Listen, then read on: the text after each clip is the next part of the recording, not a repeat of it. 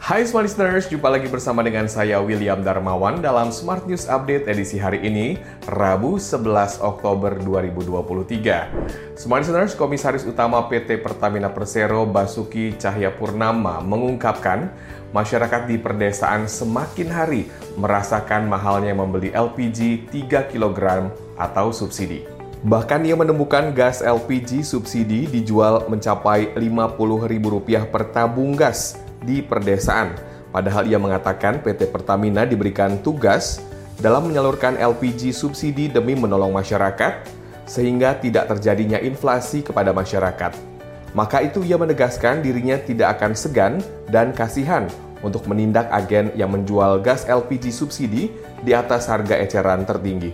Berita selanjutnya, Ketua Asosiasi Pengusaha Sepeda Indonesia Eko Wibowo Utomo mencatat penjualan sepeda di Indonesia diperkirakan sudah turun hampir 40% dibandingkan tahun sebelumnya.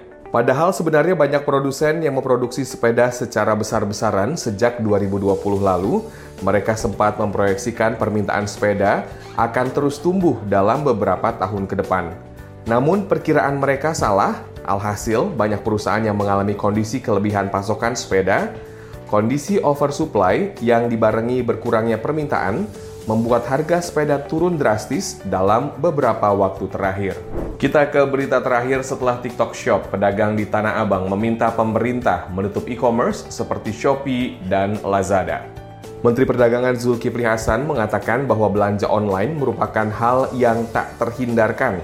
Oleh karena itu, ia mendorong para penju oleh karena itu, ia mendorong para penjual termasuk pedagang di Tanah Abang, untuk berjualan online.